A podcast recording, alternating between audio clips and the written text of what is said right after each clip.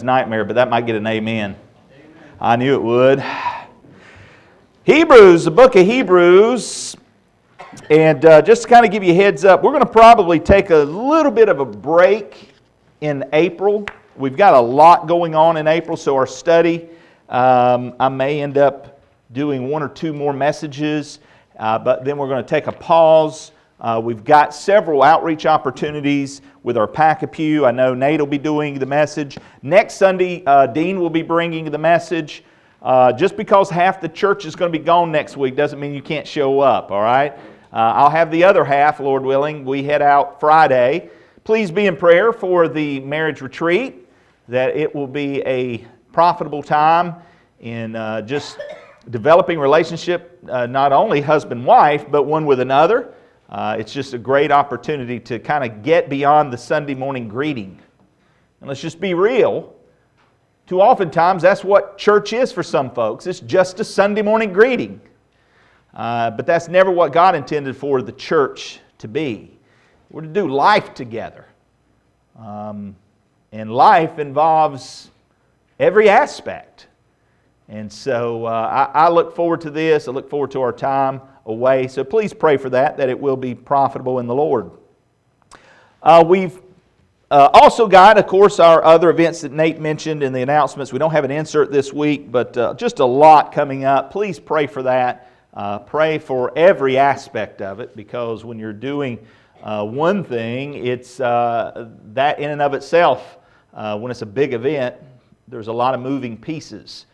but when you've got four and five things going in the same month, whew, there's a lot of moving pieces. And so these messages that we've been uh, the Lord's been preparing our hearts with on Wednesday night with anxiousness, not being anxious, and, and then in our past two messages last week and this week, finding rest for your soul. These are encouraging messages because it reminds me as a pastor that unless the Lord builds the house, we who labor, labor in vain. But when God's leading and God's the one doing the orchestrating and the construction, praise be to God. And I believe these are some God ordained opportunities uh, and so it, it requires church, uh, our prayerful effort. So please lift these things to the Lord in prayer, and then let's put feet to our prayers and get off our pew and go so we can pack a pew. You see what I did there? That's kind of anyway. Man, y'all are asleep today. Should have told your joke, Elijah. Well, anyway, he's what happens when you throw a green rock into the Red Sea? You're right, Jeremy. It gets wet. See, he understands. All right, Hebrews chapter 4. Hebrews chapter 4. And uh, last week we, we were looking at uh, verses 11 through 16. We're going to expand that because we got the first point done. And uh, so we're going to read on into chapter 5, and we'll see how far we get today. If you have the Word of God in front of you, please, uh, you should find your spot there in Hebrews chapter 4. Uh, if you need a Bible, Bible there in front of you. Uh, notice, if you would, in Hebrews chapter 4, let's look in verse 11 moving forward. Let us therefore be diligent to enter that rest, lest anyone fall according to the same example of disobedience. For the Word of God is living and powerful and sharper than any two edged sword, piercing even to the division of soul and spirit, and of joints and marrow, and is a discerner of the thoughts and intents of the heart. And there's no creature hidden from His sight, but all things are naked and open to the eyes of Him to whom we must give account. Seeing then that we have a great high priest who has passed through the heavens, Jesus, the Son of God, let us hold fast our confession. For we do not have a high priest who cannot sympathize with our weaknesses, but was in all points tempted as we are, yet without sin. Let us therefore come boldly to the throne of grace, that we may obtain mercy and find grace to help in time of need. For every high priest taken from among men is appointed for men in things pertaining to God, that he may offer both gifts and sacrifices for sins. He can have compassion on those who are ignorant and going astray, since he himself is also subject to weakness. Because of this, he's required, as for the people, so also for himself, to offer sacrifices for sins. And no man takes this honor to himself, but he who is called by God, just as Aaron was. Father, I pray that you will fill me with your spirit. I pray that you will give me clarity of thought, that which has been studied. Lord, I pray that it would be shared in your power. I pray that the listening ear would hear. I pray you would remove any distractions that uh, will seek to steal our attention. Uh, Lord, I pray that we would be alert and sober minded in hearing what your word has to say. I pray that you open the scriptures to teach us. And then, Lord, that this word of yours would find place in our heart so we might not sin against you. And Lord, give us confidence as we leave here today after studying this word to draw nearer to you, resisting the enemy and knowing that you will draw near to us. May we go out different than how we came in. And may you receive all the glory. For we ask it in the name above every name, in the name of Jesus Christ our Lord. Amen. You'll recall last time we met, Finding Rest for Your Soul, we were talking about these things. And um, I think this thing's going to act up again on me, Carver. Thank you, sir. Can we, we geared up? Anyway, last week we talked about how finding rest for your soul begins with the Word of God. And we started the book of Hebrews, and the writer of the book of Hebrews came in with the argument, if you will, to the, to the audience, to the listener, to say, look, you know, we know that in the old times you, you heard from God through the prophets. God even used angels. He used Moses. And his argument was that these things that were used were simply used to point us to the one who is greater. In these latter days, he has spoken to you through his Son, Jesus Christ. And that's why, as you go through the book of Hebrews, there's this argument being laid out to the reader that says Jesus is greater. He's greater than the prophets, he's greater than Moses, He's greater than the angels. He's greater than Aaron, greater than Joshua. There are these things that are, that are being argued. Why is he arguing that to the, to the audience? Because that audience that he's writing to specifically, that letter, the book of Hebrews, is going to that Jewish, predominantly Jewish audience. And they're struggling. They've heard of Jesus. Many of them have put their faith and trust in Jesus. Many of them have not. Many of them are arguing that we need to go back into Judaism, guys. We need to go back to the ritualistic practices. We need to go back to the things that our forefathers did. We need to be doing more instead of trusting in what has been done for them. So the writer is wanting to lay this case out. He's wanting them to understand. And he's given them the illustration of their forefathers, and he talked about, and you remember the context preceding chapter 4 that the Israelites got to the promised land. They had seen how God had moved in Egypt and brought the plagues, how they were led out, how they went through the Red Sea.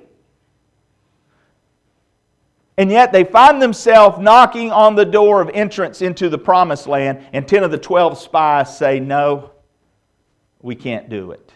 They doubted, they disbelieved God. They did not take God at His word because God had promised them. He would fight for them. He would do this. It was all on him.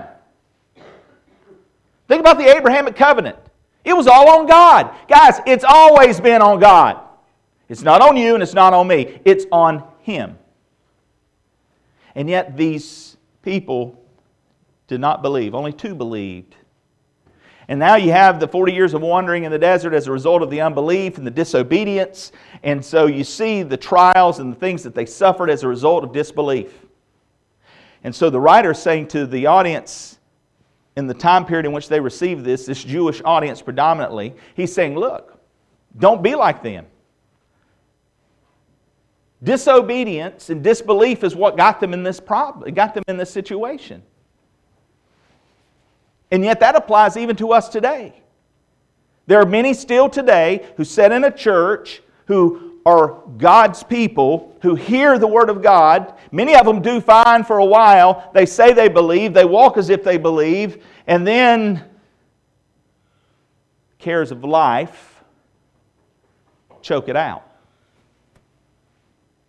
The enemy plucks the seed. Look at the look at the when Christ talked about the soil great example that he gave to his disciples. He says, Look, there's going to be multitudes that are going to come. There are going to be many that are going to hear this. There are going to be many that, as the seed is sown, it's going to fall on some hard soil and it's never going to get root. Sun's going to dry it out, it's going to die. There's many who it's going to begin to take a little bit of root and it's going to grow, and actually it's going to look good for a while. It's going to be nice and green. But then the cares of life, the thorns are going to choke it out and it's going to die out and it's never going to produce fruit.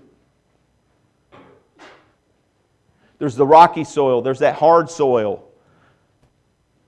But then he also gives you the example of that which falls on good soil. And it begins to grow and it produces much fruit. Guys, go back and read that account if you want a biblical understanding from Christ Himself about the gospel being shared and the result of it being shared. And so the writer of Hebrews is making this argument Jesus is better. We don't need to go back into the ritualistic things. Jesus has paid it all. It's paid in full. It's done. It's finished. You can enter into rest. Now, there's different types of rest, I believe, that are in, play here, and we talked about this how the word in Hebrews, and, and, you read through chapters 1, 2, 3, leading up to 4, and you see the, the words that are used, and there's this idea of, and, and I think it's, it's understandable in our walk and our understanding today, is this the ultimate rest comes in glory.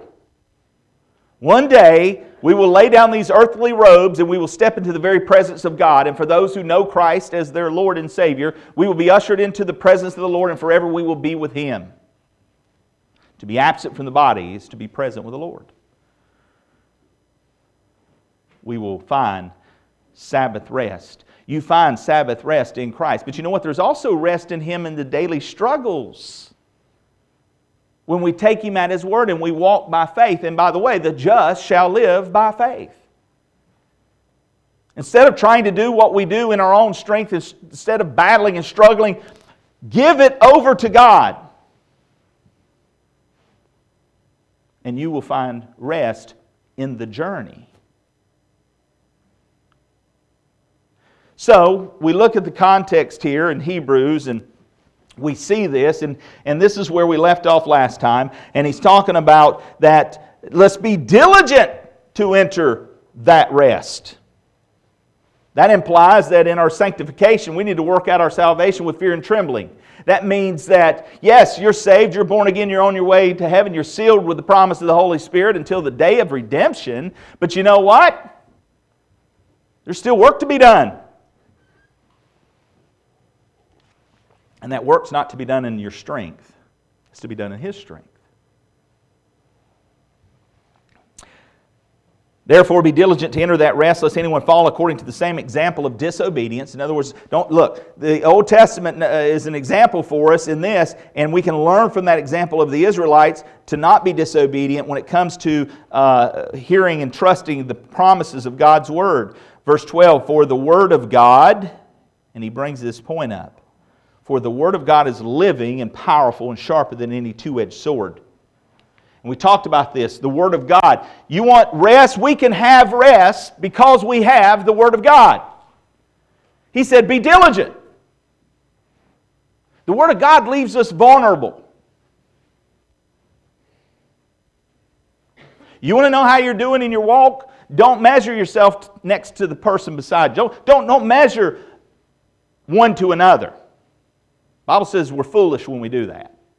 Yet our human nature, we often do that, right? Well, at least I'm not like that guy. Oh, at least I'm not like them. No, no, that's terrible. We want to know how we're doing. Let's look into the Word of God. We all fall short. Every one of us fall short. All that was in the Old Testament points to the very fact that you and I are broken. We're in a fallen state.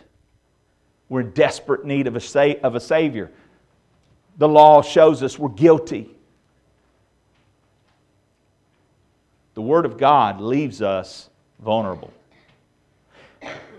This is what we hit on last week. Now, this time, this week, I want to pick up from here and I want to talk about not only we've seen how the Word of God gives us rest, but we can also rest because we have a great high priest. Not only should we be diligent and the Word leaves us vulnerable, we see here that a great high priest, we have a great high priest, therefore, we should be determined. We should have confidence in our life.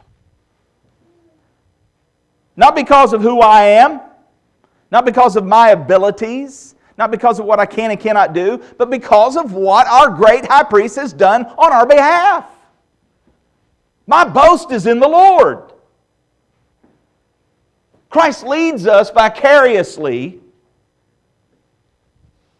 in that he is the representation that we needed. You see, a priest, a high priest's job was this.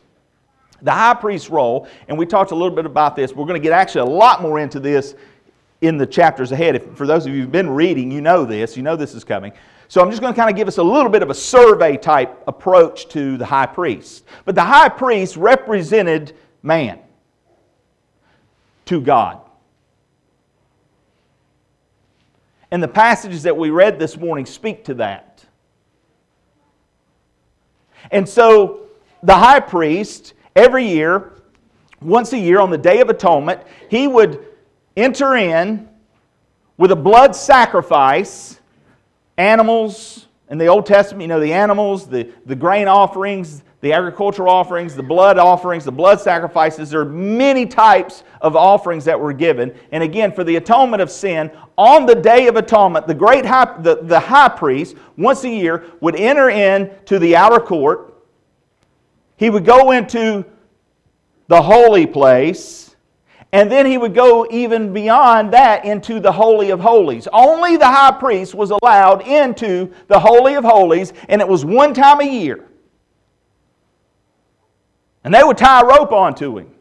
And he'd have little bells on his garment, lest he got into the Holy of Holies, into the presence of God, and he had not atoned for his sin, temporarily, by the way, he would have collapsed dead, and they would have had to pull him out.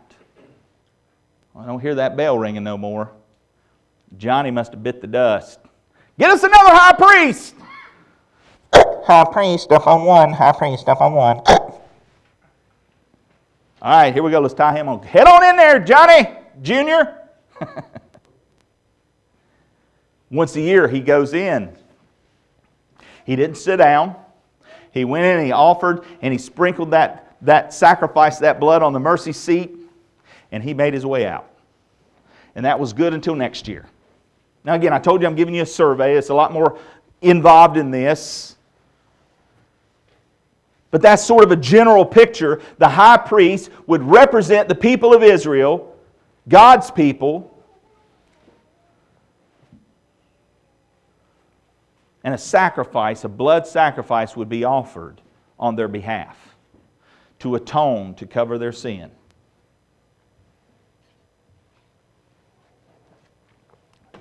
when we understand what these things were for in the Old Testament,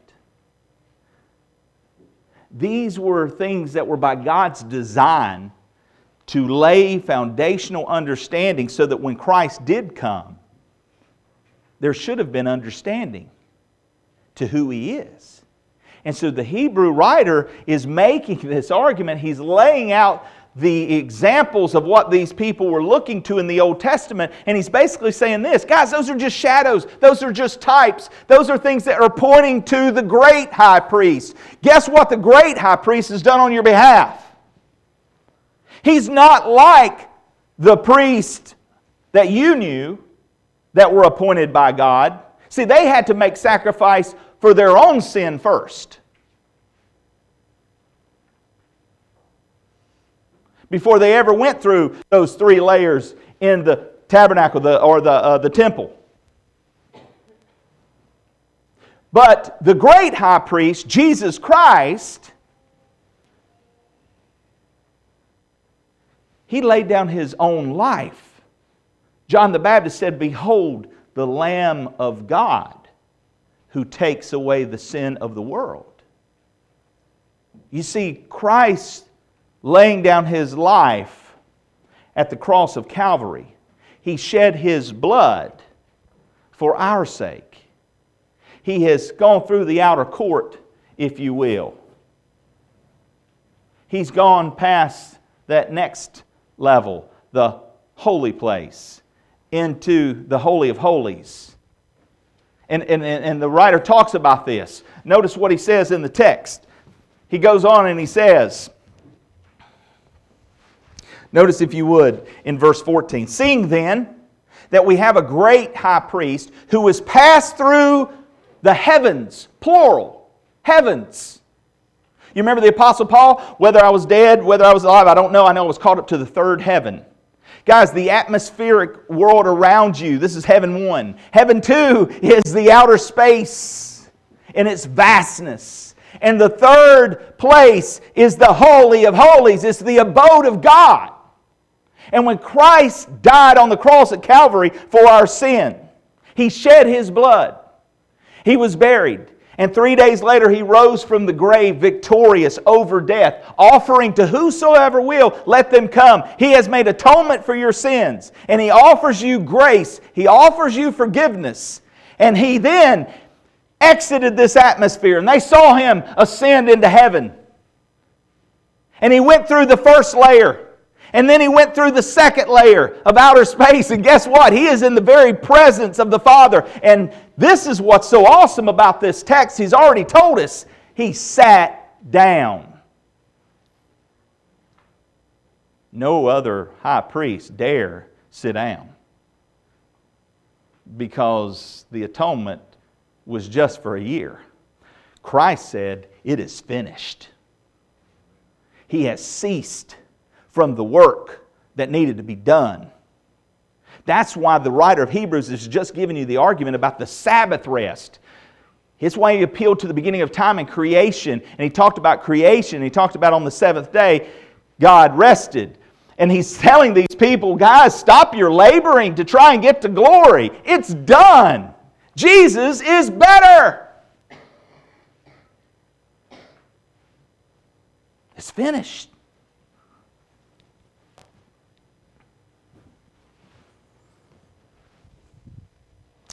Let me read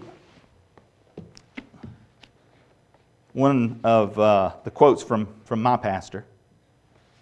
Y'all know who my pastor is, right? You know, John MacArthur, we've heard it about a 10 zillion times. I listen to him. Okay, here we go. Here's what, here's what he said. I love this, though. This is truth. This is why I love this. This is truth. Throughout the book of Hebrews, the high priest of Jesus Christ is the, the high priesthood of Jesus Christ is exalted. In chapter 1, He's seen as the one who has made purification of sins. Verse 3. In chapter 2, he is a merciful and faithful high priest. Verse 17. And in chapter 3, he is the apostle and high priest of our confession. Chapter or verse 1. Chapter 7 through 9 focus almost exclusively on Jesus' high priesthood.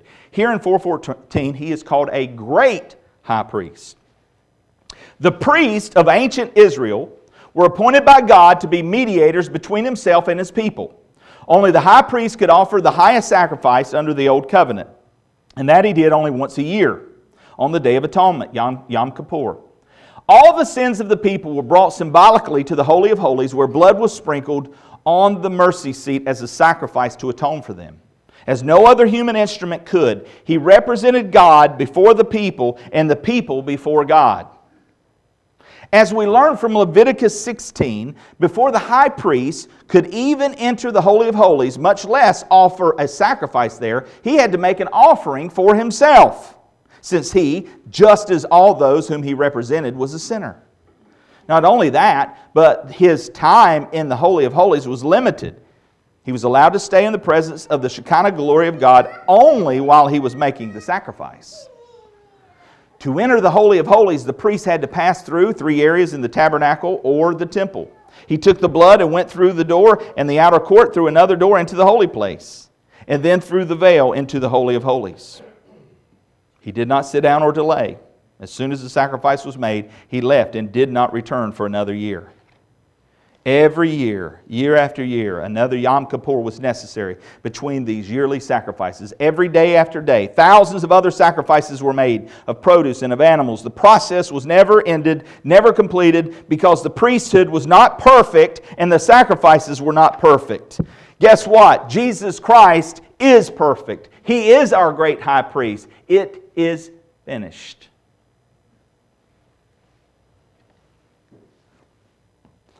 Phillips, John Phillips writes in his commentary, he says the following. Listen to this illustration. Well, let me precede it with a text. Go ahead and look back at your scriptures. Look back at the Word of God. Verse 14 Seeing then that we have a great high priest who has passed through the heavens, Jesus, the Son of God, let us hold fast our confession.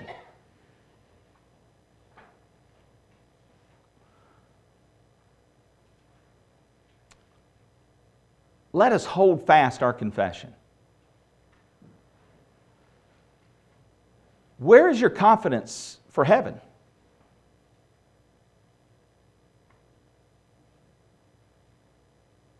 Because if it's in any other thing other than the finished work of Christ, it's not good enough. It's lacking. You say, well, uh, it's Christ plus. Mm-mm. There's no Christ plus. Faith alone, in Christ alone.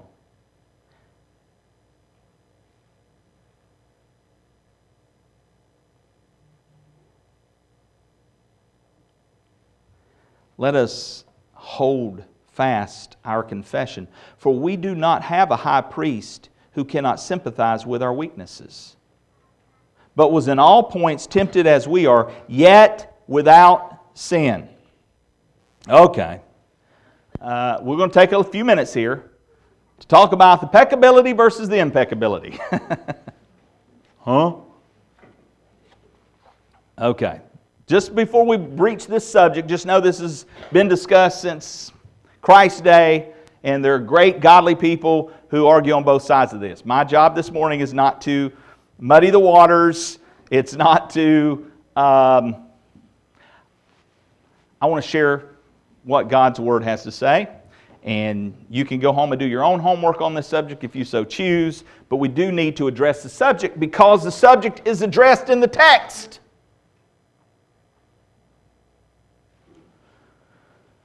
For we do not have a high priest who cannot sympathize with our weaknesses, but was in all points tempted as we are, yet without sin.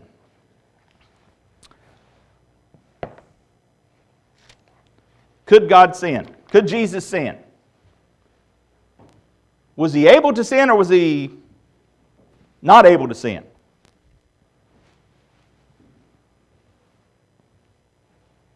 Was he able not to sin or was he not able to sin? That's the better way of putting it. Let me say that again. Was he able not to sin or was he not able to sin? Huh? Peccability versus impeccability. Here's what one camp says one camp says Jesus had to be able to be tempted Therefore, because if he's going to represent us, if he's going to be a high priest to us, he has to represent us. And it's not a real temptation if he wasn't able to fall to it. The other side says, no. Jesus was tempted in every way we were, yet without sin. Scripture says that. But he was not able to sin because he was God incarnate. Yes, he's 100% human, but he's 100% God. Peccability versus impeccability. Let me give you some thoughts. Maybe this will help clear things up a little.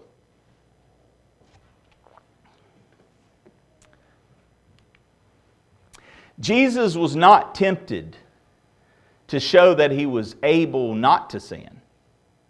His temptation proved that he was not able to sin. Verse 15 says that he was yet without sin. So we know we can both, peccability and impeccability, agree on this fact. Jesus did not sin. Okay, that's the most important thing. All right? So, for those of you who care less about these theological debates, just that's all you need to hear. Jesus did not sin, he was without sin. That's the most important thing. Everybody got that? We're all on the same page with that, right? Shake your heads if you're, yes. Okay, some of you are still awake.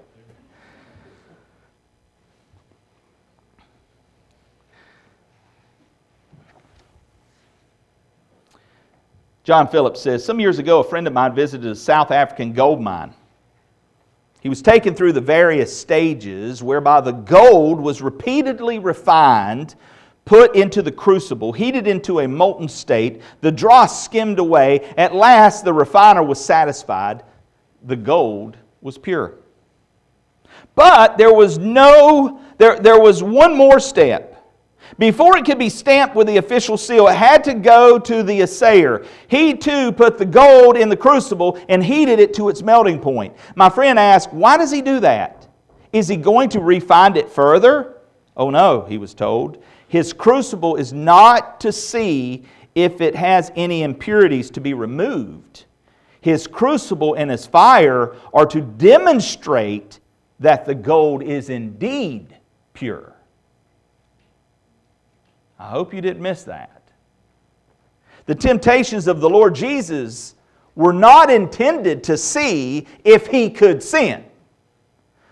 There was never any question about that. His temptations were simply to de- demonstrate him sinless, to show that he was pure. The word for tempted here is peirazo. peirazo. As in 218, it means to be tried, to be tested. The same word is used in Matthew 4 1. It carries with it the idea of being pierced through. He was tested to see whether sin, as to its origin, process, or results, had anything in him.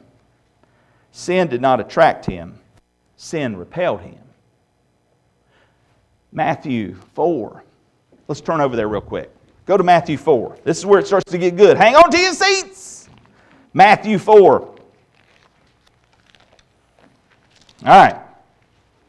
You know the story. Let's take a look. Matthew 4. Then Jesus was led up by the Spirit into the wilderness to be tempted by the devil. And when he had fasted 40 days and 40 nights, afterward he was hungry. Now, when the tempter came to him, he said, If you are the Son of God, command that these stones become bread. But he answered and said, As it is written, man shall not live by bread alone, but every word that proceeds from the mouth of God. Second temptation. Then the devil took him up into the holy city, set him on the pinnacle of the temple, and said to him, If you are the Son of God, throw yourself down, for it is written, He shall give His angels charge over you, and in their hands they shall bear you up, lest you dash your foot against a stone. Jesus said to him, It is written again, You shall not tempt the Lord your God. Third temptation. Again, the devil took him up on an exceedingly high mountain and showed him all the kingdoms of the world and their glory. And he said to him, All thing, all these things I will give you if you will fall down and worship me. Then Jesus said to him, Away with you, Satan, for it is written, You shall worship the Lord your God, and him only you shall serve. Then the devil left him, and behold, angels came and ministered to him. You see three testings here, and these are the same three testings that Adam faced in the garden. Adam and Eve in the beginning faced the same temptations that Christ faced and the same temptations that you face. And they fall under three major headings the lust of the eyes, the lust of the flesh, and the pride of life. We see those things in this account that Christ just faced.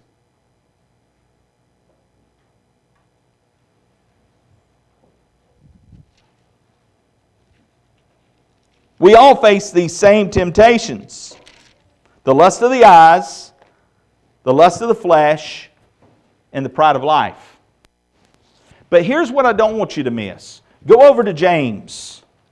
Go over to James, book of James. And look in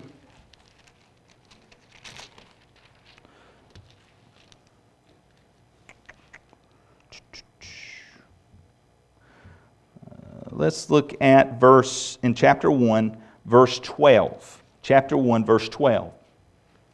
Blessed is the man who endures temptation, for when he has been approved, he will receive the crown of life, which the Lord has promised to those who love him.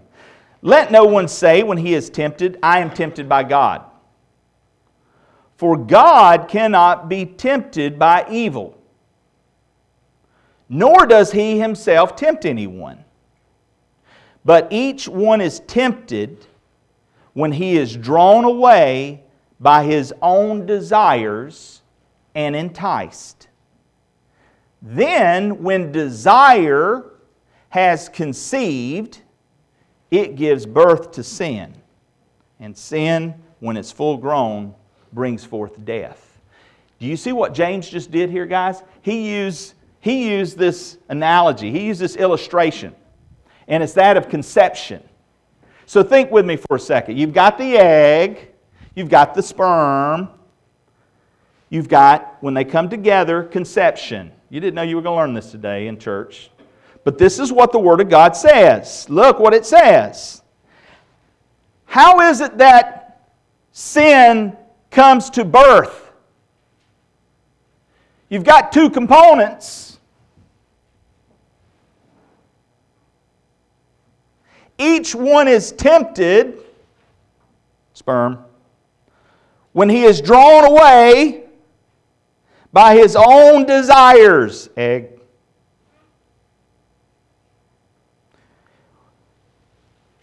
Temptation and desire coming together. Let me explain it. What is James telling you and me? The devil didn't make me do it. Flip Wilson was wrong. The devil doesn't make you do it. You know who makes you do it? You.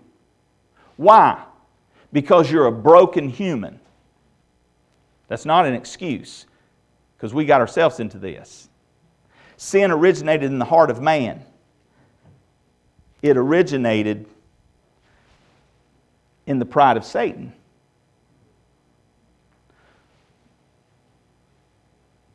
But the first Adam was tempted and he failed. You are tempted. But you know what?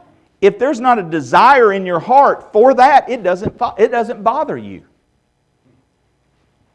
Some people are, and we'll just use some simplistic illustrations. Some people love chocolate cake, and if you set the chocolate cake in front of them, chocolate cake, it's a hot Vava chocolate cake. It's the molten Vava. What is it called? The lava. Yeah, I said Vava. That's a, that's a car. I'm not tempted by those either. hot chocolate lava cake. Somebody else says, Chocolate, I'm allergic. Get it away. So the temptation's the same but the people are different. One is enticed, drawn, it's a bait to trap them. For the other one, it does nothing for them. The first Adam fail. The second Adam, Christ Jesus, was not drawn away because his desires were pure. Yes, he's fully man. Yes, he was fully tempted by the lust of the eyes, the pride of life, the lust of the flesh. But his desire was to do the will of the Father.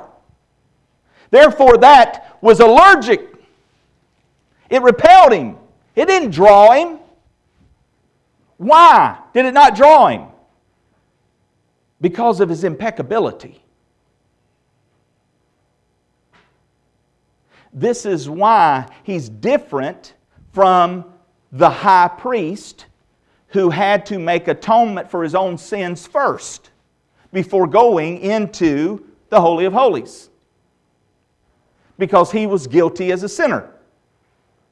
This is why the Hebrew writer is putting this in here because God incarnate, 1 and 2 of Hebrews, God incarnate,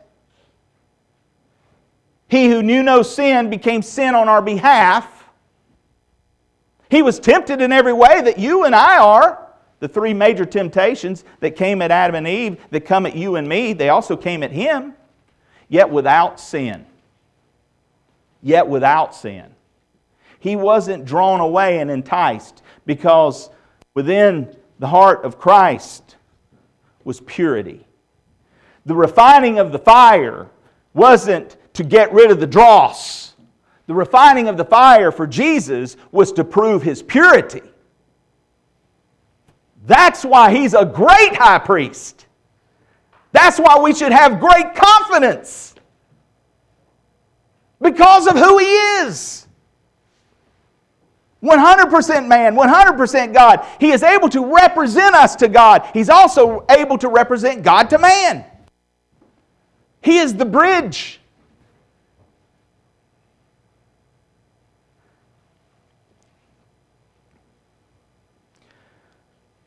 Jesus was not tempted to show that he was not able to sin. His temptation proved that he was not able to sin. Millard Erickson says, We must not say that Christ was not fully human because he did not sin. Rather, we must say that our humanity is questionable because it is impure. If anything, we are not fully human, though he is. Again, if you want to find flaw, it's in us. We're the broken one. And yet he came to make that which is impure pure. And it's in him that we find that purity. It's in him that we find forgiveness of sin. This is why, guys, and I hope you're clocking this. I hope you're getting this. Not clocking it like, yeah, it is time to go. I'm not that. I mean, are you following this? Are you following that because of who Christ is, we can continue in our confession of faith. We can continue to move forward in our walk with Christ in great confidence, not because of what I do and what I don't do, but because of what He's done. There's no need to go back to that which is lacking. There's no need to be self reliant in your own good deeds. There's, there's no need to be religious. Rest in Christ. So I'll close with my last point. We can rest because not only do we have the Word of God, not only do we have a great high priest, but because of the throne of grace because of the throne of grace, we can be delivered.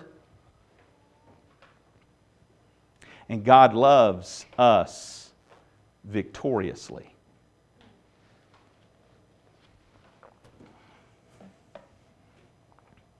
Look at the text.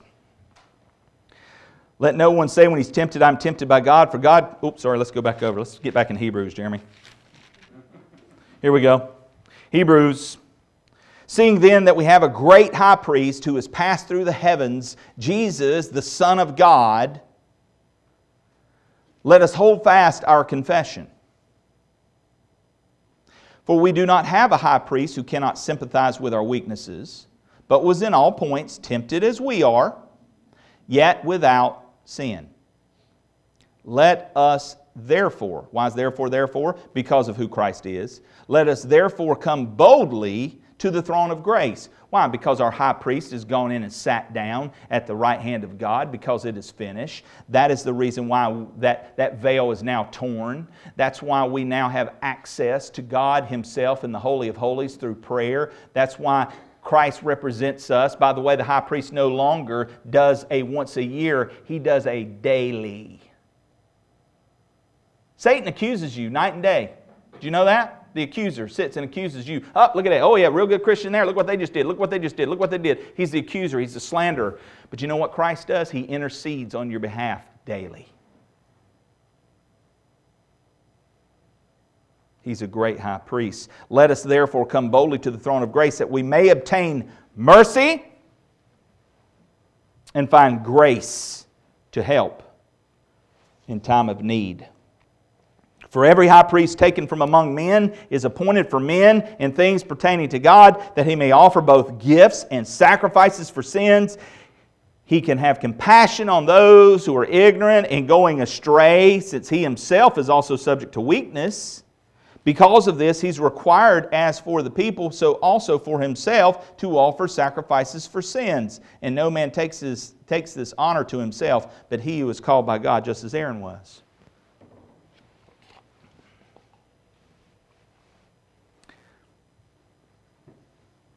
Because of who Christ is as a great high priest, we can be delivered. The sacrifice has been made once for all. And he's blazed a trail.